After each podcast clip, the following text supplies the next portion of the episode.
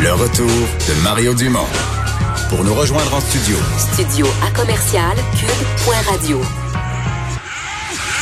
Appelez ou textez. 187 Cube Radio. 1877 827 2346. C'est l'heure de la chronique de Gilles Barrier. Bonjour Gilles. Salut Mario. Alors on revient donc sur euh, les, les, 40 ans du référendum de 1980 euh, et, et, tu le rapportes euh, aux, aux leçons qu'on doit retenir pour aujourd'hui? Ouais, dans le fond, la question. D'abord, Mario, tu avais 10 ans à l'époque. Ouais. Tu as fêté ton 50e en début de semaine. Euh, et je me suis posé la question, dans le fond, pourquoi les Québécois ne veulent pas d'un autre référendum à l'issue incertaine? Alors, ça fait 40 ans aujourd'hui qu'on a eu notre premier référendum. Moi, je me rappelle de ça. J'étais à Val d'Or parce que j'étais euh, agent de liaison, adjoint, technique au bureau de René Lévesque sous la supervision de Michel Carpentier. J'étais agent de liaison pour la BTB-Témiscamingue et les chantiers de la baie James. Alors, euh, ce que j'ai fait, Mario, je peux te dire, depuis que j'ai quitté la politique pendant les 20 dernières années, j'ai essayé de réfléchir puis de comprendre qu'est-ce qui n'a pas marché. Puis c'était la moitié des discussions que j'avais avec euh, Feu Bernard Landry, c'était là-dessus. Euh, et il faut remettre ça dans un contexte historique pour comprendre un peu plus où nous en sommes aujourd'hui. Le peuple québécois a connu cinq, cinq grandes blessures dans son histoire comme peuple. Il y a eu la conquête, donc c'est des défaites. Pour moi, les blessures, c'est des défaites.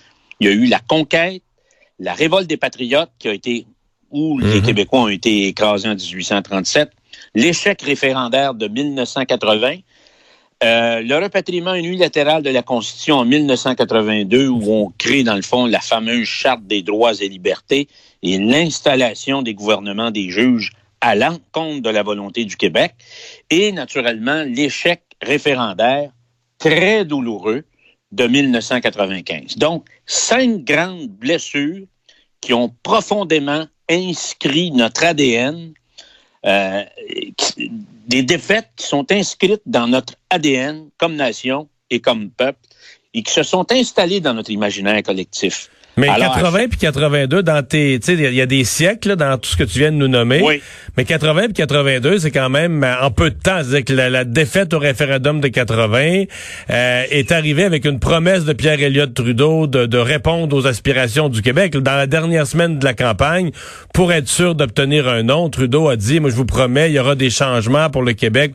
Et finalement, deux, deux, deux ans après, c'est le contraire qu'on a eu là. C'est complètement l'inverse. Comme disait Bernard Landry dans sa biographie, euh, ils avaient mis leur tête sur, le bio dans le grand rassemblement à Verdun. Puis dans le fond, c'est la tête du peuple québécois qui est passé sur la guillotine deux ans après.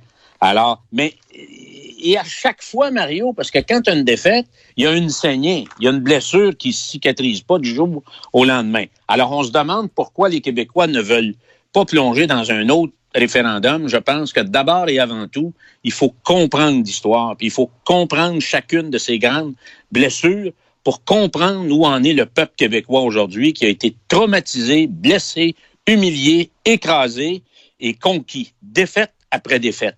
Alors, pour ça, Mario, le constat que je fais aujourd'hui, ben, j'ai participé aux deux référendums, j'ai été membre de cinq gouvernements du PQ, c'est que la recette, le chemin, le véhicule qui a été emprunté euh, à l'époque, pour moi, et, et l'étiquette même, c'est un, c'est quelque chose qu'il faut re-questionner. Alors, la route, cette fois-ci, doit être différente.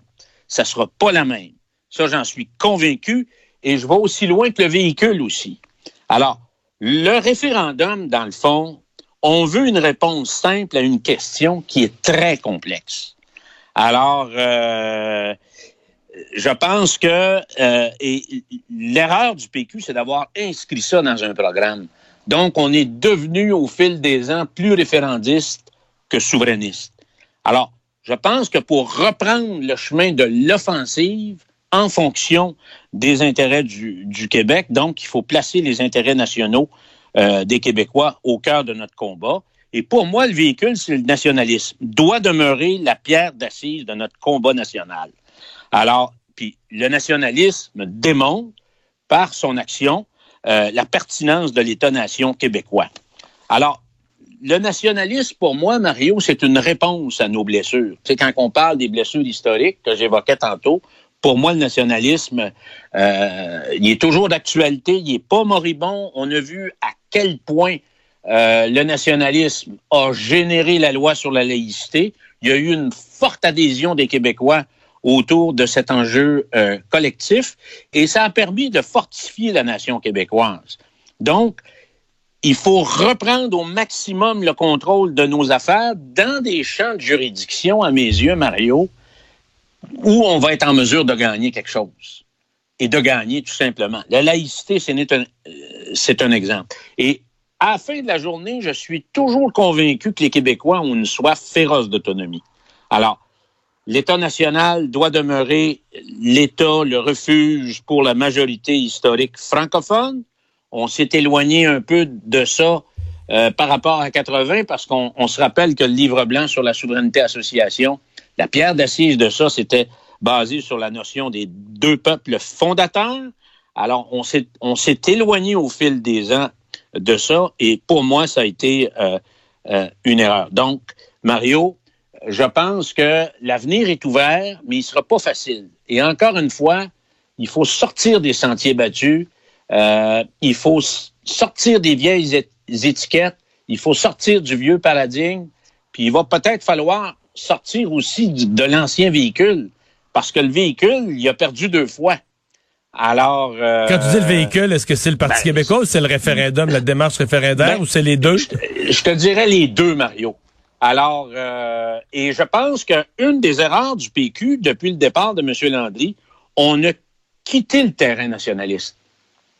Alors, François Legault a récupéré ça. Il occupe toute la place dans cet espace-là. Il le fait très bien, puis il est plus en symbiose avec le peuple québécois. Là, c'est sûr qu'avec ce qui vient de se passer, puis qui va se passer dans les prochains mois, euh, mais on a vu quand même que les Québécois ont été, ont fait, on fait preuve quand même de coude à coude dans l'épreuve, l'épreuve qui n'est pas terminée. Alors, il pourrait y avoir des appels importants pour essayer d'occuper une plus grande place. Je pense que tout le dossier de l'immigration, l'espace qu'on doit occuper, c'est pas terminé.